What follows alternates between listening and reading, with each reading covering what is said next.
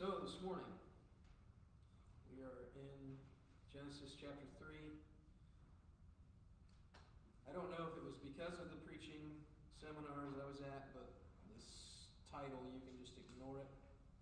Um, I'm not good at making up titles. It was one of the funnier things that happened this week is there are always pastors who like can really just make a sermon title and it's just a zinger. And it just really gets to the meat of it. I have never been that guy. And so one of the critiques I got was, Joe, you've titled your sermons like The Justice and Mercy of God. That's like the most broad thing. You could do that every single week. And I was like, that's kind of the reason I like it. It's kind of, if I forget to change the bulletin, I just got the same title in and it works. Um, but this week, I would probably title it something like uh, um, Shame Leads to the Gospel, or something like that. But still the same verse, Genesis 3.21. Still looking at what happened in the garden at the fall. So last week, talked about just the fact that the temptation of Satan was not just to those two, but continues on, and that we are, we are all susceptible to it and that we practice it many times because our old self is still being put to death. And here, there are, again, there's lots of things that we could talk about and look at to tell you about the gospel of Jesus in Genesis chapter 3 in the fall, and in the curse and the promise of the coming one who would crush the serpent's head. But I want to help us also see that there is something that was a gift to Adam and Eve the moment they ate of the tree. So remember, what is the, what is the name of the tree they ate of? The tree of the knowledge of good and evil. That was the tree that they ate of. So there was the tree of life in the midst of the garden, and there was the tree of the knowledge of good and evil. And something immediately happens when they eat of the tree of the knowledge of good and evil. Their eyes were opened. So if you look at uh, Genesis chapter 3, starting in verse 6. So when the woman saw that the tree was good for food, and that it was a delight to the eyes, and that the tree was to be desired to make one wise, she took of its fruit and ate. And she also gave some to her husband who was with her. He ate. Then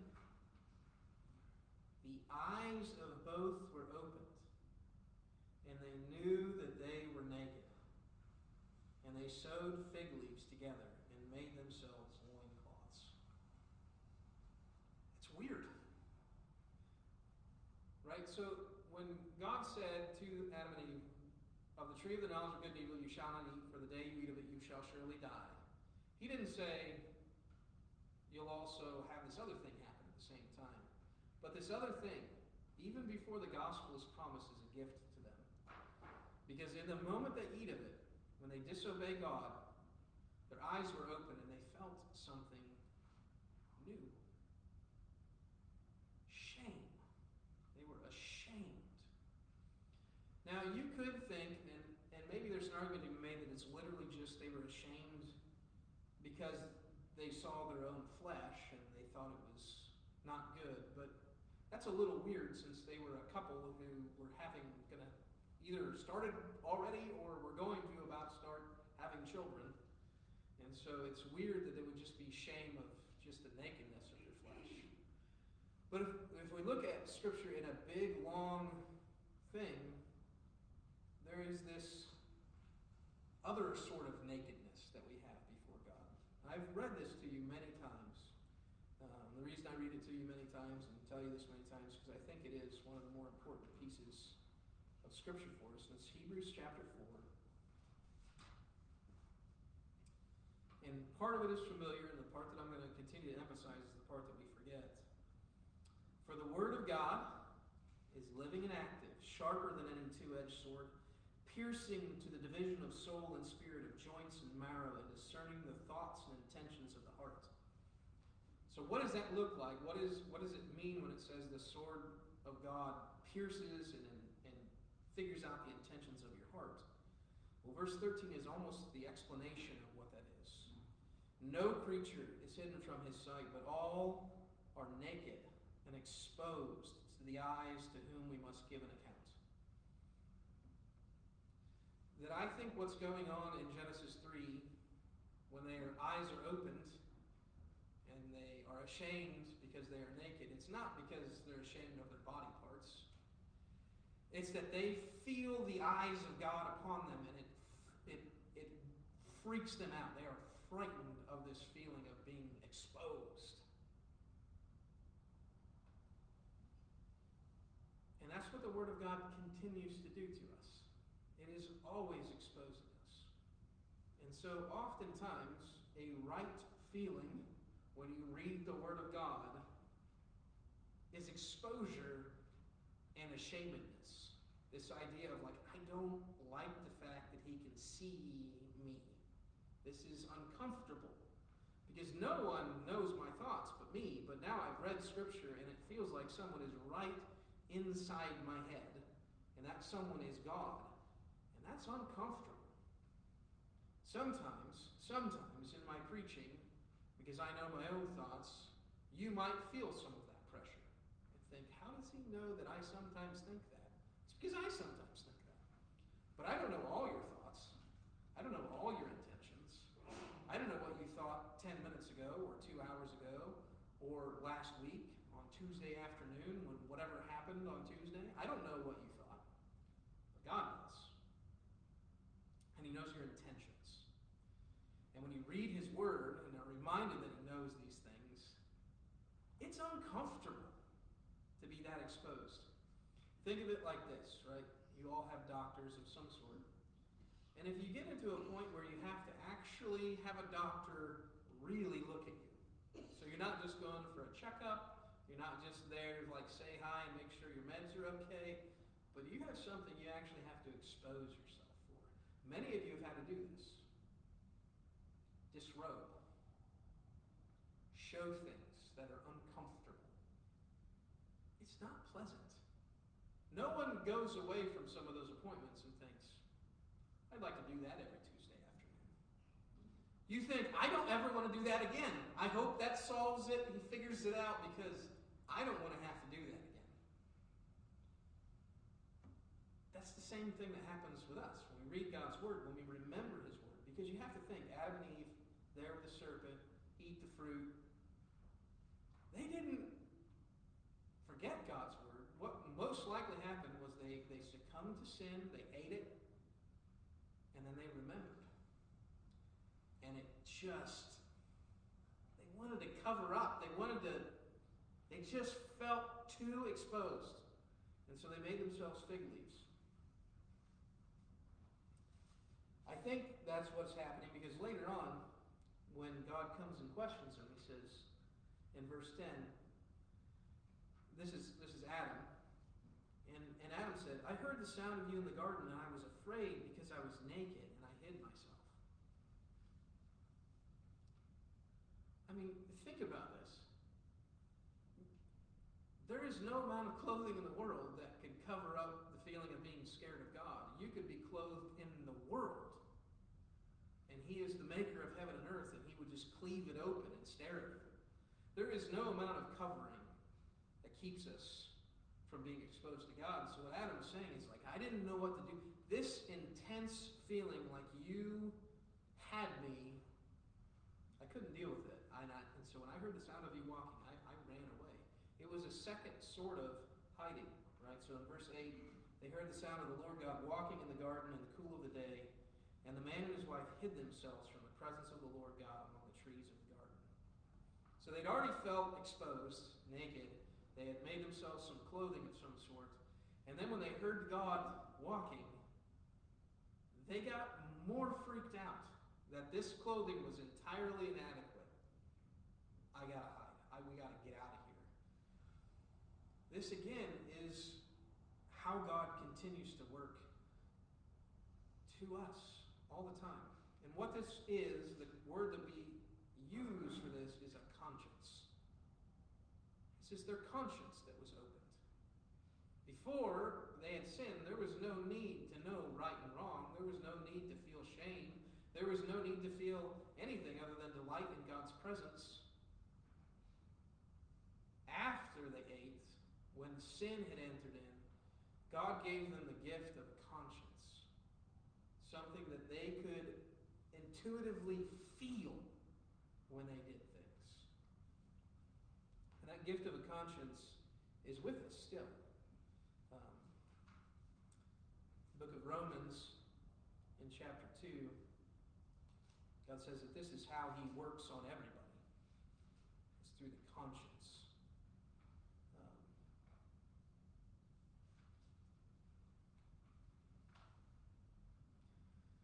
For when Gentiles who do not have the law, this is Gen- Romans 2, verse 14. For when Gentiles who do not have the law by nature do what the law requires, they are a law to themselves, even though they do not have the law. They show that the work of the law is written on their hearts, while their conscience also bears witness, and their conflicting thoughts accuse or even excuse them. And basically, there's two things that can happen to your conscience. You can either cultivate it to work better, to be more alert, or you can deaden it. You can excuse yourself by making your conscience say things that aren't true. So here's this gift that God gives us to Adam and Eve in the garden that He's passed now to all of us children. And the conscience is how God awakens us to the fact that we are in dire need of some help. We might not understand what that help is. We might not understand what the problem is. We might not understand exactly all the things about God, but a conscience makes us aware that something is really frightening out there. And it makes us feel exposed. Now, the Christian, right, despite the fact that it is not fun to be exposed, knows that God, in the words of many Puritans, is the good doctor. God is a good physician. To be exposed to God, our great physician, is to endure shame and fear, but with the grand result of being actually healed. So we go to earthly doctors in the hopes that when we expose ourselves, they will figure out what's wrong, they will have a solution, and they will fix us. The reality is, sometimes that doesn't happen. Sometimes we have unfixable problems. I was with uh, very good friends of mine from college uh, that I stayed with when I was up in Indianapolis, and um, Scott's dad died about three years ago, and so I was asking about what had happened.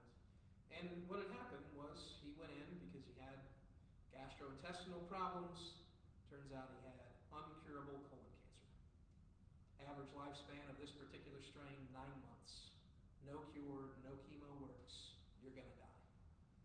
So sometimes that happens. You go to the doctor, you expose yourself, you hope they're going to have something, and there's just nothing. They can't help you. Only to say, the end is near. Prepare yourself to die. God, however, to the Christian, is always a good physician. So we don't, even though it's hard to walk in and expose yourself and actually bear the shame of revealing the things that are hidden beneath your clothing, it's a good thing because God always heals us. He is the great healer, He is the great physician. He is the one who bears with us in our shame and then fixes us. So it's not good for the Christian to never feel ashamed.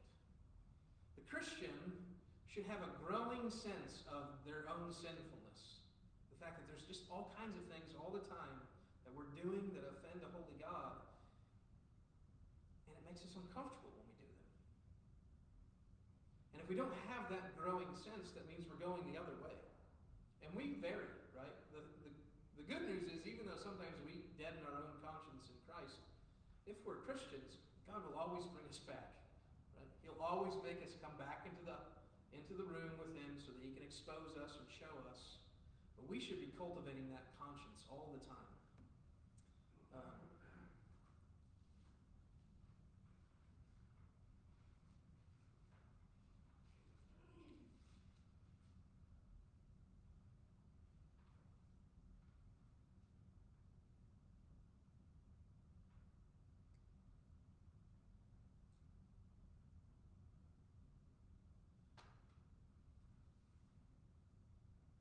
God has not, this is 1 Thessalonians 4, for God has not called us for impurity, but in holiness. So the, the point of being a Christian is not to be impure, the point is to be holy, to actually do godly things.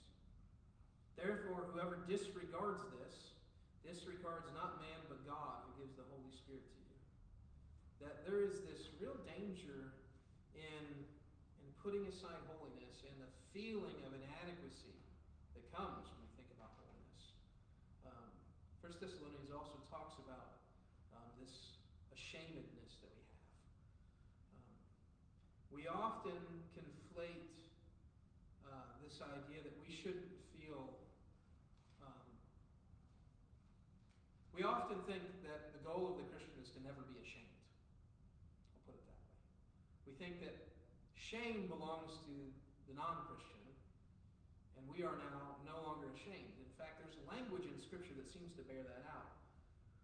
But if you read things like the book of Ezekiel, for instance, shame is a recurring theme in the book of Ezekiel.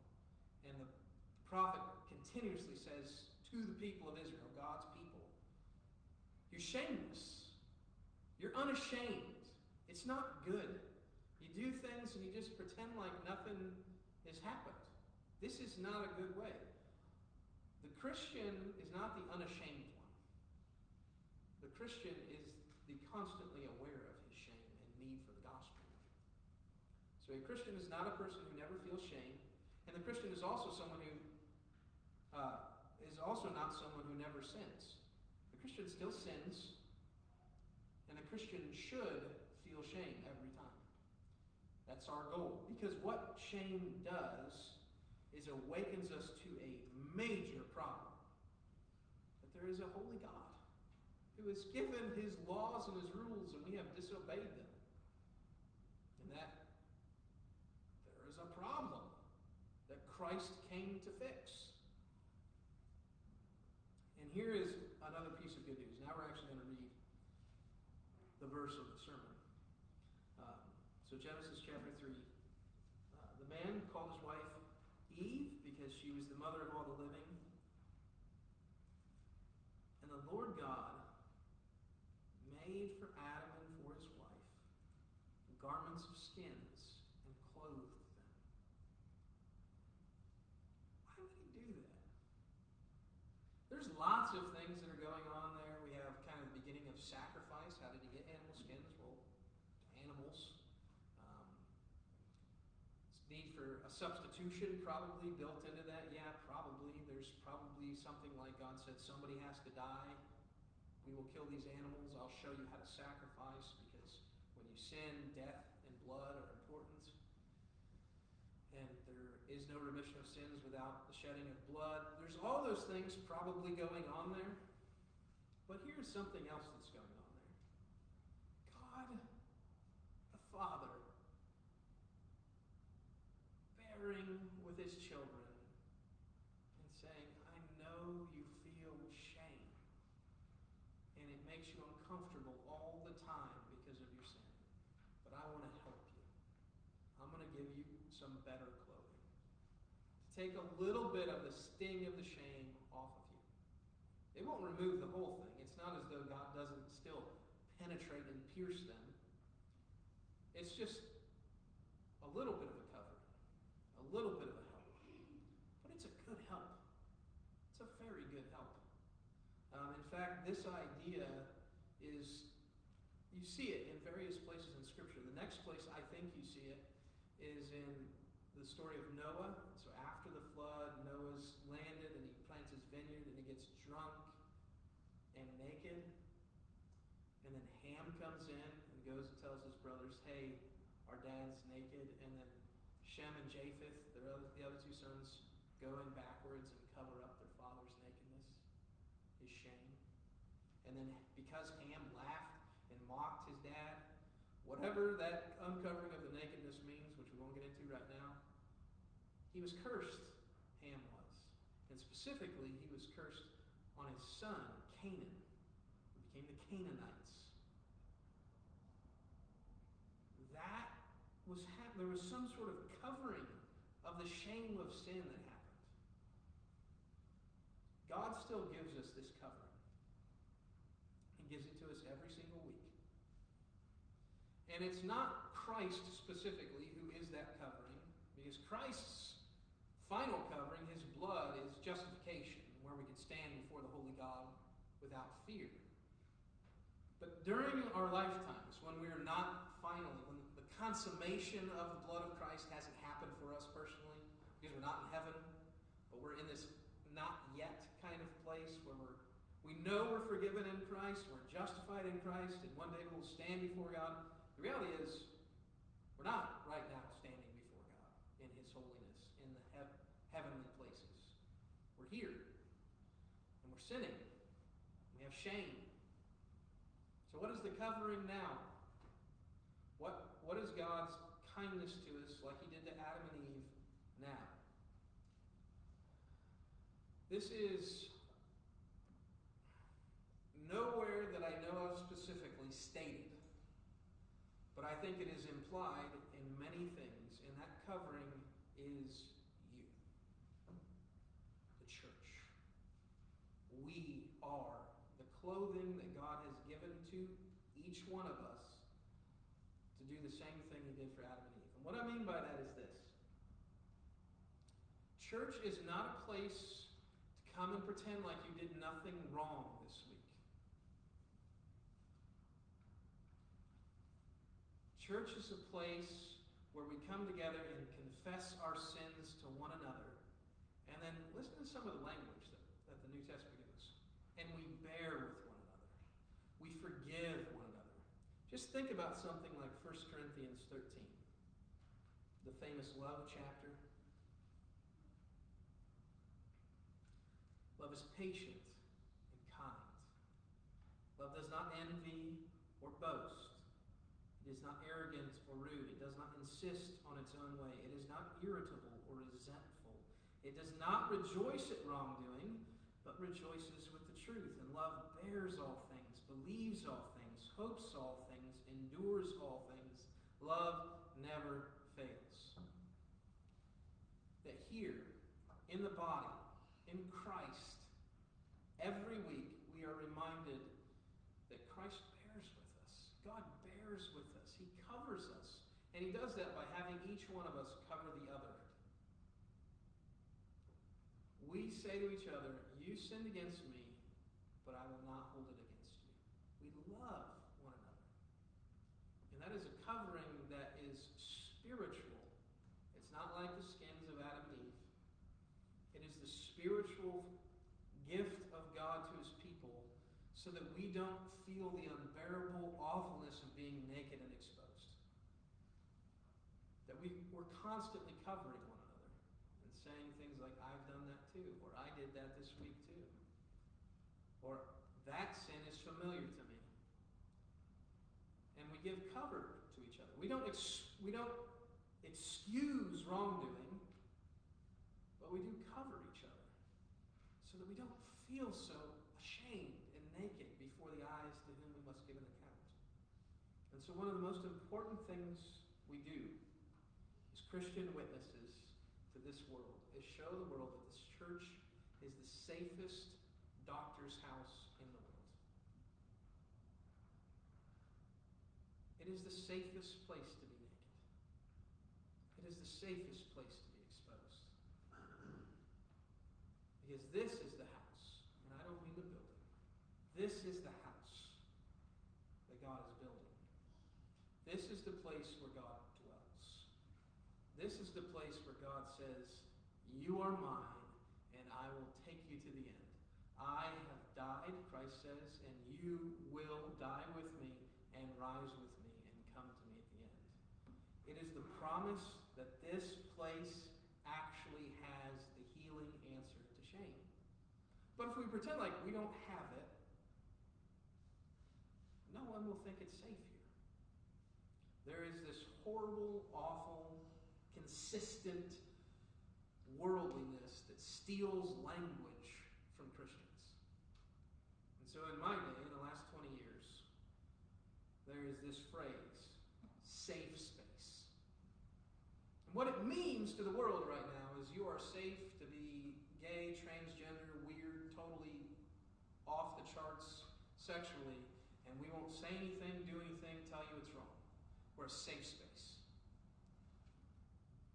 They have taken again our language. What is the safest place in the entire world? The church. We are the safe space, and yet now, if we say to someone, our church is a safe space, they think we love to say that sexual sin is great. And it's just awful. It's the same thing that 40 years ago, 50 years ago, gay pride movement stole the rainbow. Right? They make the rainbow flag mean something entirely abhorrent to God. And so now, if we were to hang a rainbow flag to celebrate the covenant of God to man in Noah, people get the very wrong idea about what we think about sexual sin. But despite the fact that the world has stolen our language, we are still the safest place. We're still the safe place.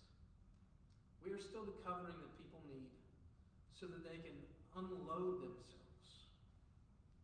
So that the weight of the presence of God does not overwhelm them to the point of despair, but instead, you say to them, Me too. I've done it. And then, all of a sudden, the grace of God comes, and they confess their sins, and God covers them. And they get the blessing of the church. Not just the blessing of Christ one day, but the blessing of Christ now, his body, church. So, again, this is not everything that's going on in Genesis chapter 3, verse 21 with the skins. But I think this is something that's important to remember. We hopefully, hopefully, Lord willing, as we pray and hope and work, will have people in our church in the next month that need a safe place to disrobe. We have to be ready for it. We have to be ready to be a good doctor's assistant who doesn't go, whoo, when we did somebody robe is in front right? If a nurse comes in and they're like, oh my, whoa, you know, throwing up or just running out of the room, you're not going to feel real confident in that room. You need a nurse who has seen some things, knows some things. You need a doctor who is not disturbed by the sight of wretchedness, doesn't look at you as though you're some sort of monster, but looks at you with compassion. It says, you know, a lot of a lot of physicians in whatever field oftentimes have had something happen to them that was fixed by a good doctor. And so they think, I want to be a doctor. I got fixed. That's cool. I want to fix people. Wouldn't that be great to do the thing that happened to me? We're all those people. Are the people fixed by the good physician who want to say to someone, No, I know it's awkward and weird to just disrobe, but listen, he's a good doctor. He'll fix it. He will fix it. He always fixes it. He fixed me. Look at me. I mean, I was a wreck. It's the reason that we always love the testimonies with the greatest. You know, we love the guy who was drinking and drugs and shooting and sex, and then all of a sudden, boom! Because we go, look at that. No doctor in the world can fix that. And our doctor doesn't live in the world. He is enthroned forever in heaven, and he fixes everybody. So this is a word for us, right? And it happened to Adam and Eve, and God was merciful to them to give them a little something so that they didn't feel so terribly naked. So that they could bear with one another, forgive one another, love one another, forgive all things. Do the same. We do the same. So that is for us this week. I hope I hope it will be refreshing for you to remember that we are not here to tell you great job on not doing anything wrong, but we are here to say you felt shame over the things you have done. That is good. with your shame to Christ and be gotten rid of all these things so that you can walk again upright, not ashamed, clothed with the church and the blood of Christ. Till next week. Amen. Let's stand. I'm going to pray for us. We're going to sing. And what do you know? I did preach shorter this week, so that workshop worked. That was a great sermon. Go ahead and stand. I'm going to pray, and then we will sing our closing hymn, Grace Greater Than Our Sin. Father, we are very, very glad to be in your house this morning. And we are very, very glad that you covered Adam and Eve with compassionate skins so that they did not feel so exposed. And Father, we are very, very grateful for your church that covers us in a similar way and keeps us from feeling the total unbearable shame of our sin. So that we can come to you, so that we have the strength to walk into the room and to bear ourselves before you. Because we know that you're a good physician, that you actually do heal. And so, Father, we pray that we would be pricked in our consciences this week, that you would continue to make them soft and aware. And, Father, that as new people do come, we would not stand ape faced at them in their sin, but we would say, continue to disrobe. Show the whole self, and God will heal. Give us this faith. Give us this hope. Give us this work. In Christ's good name we pray. Amen. Number 344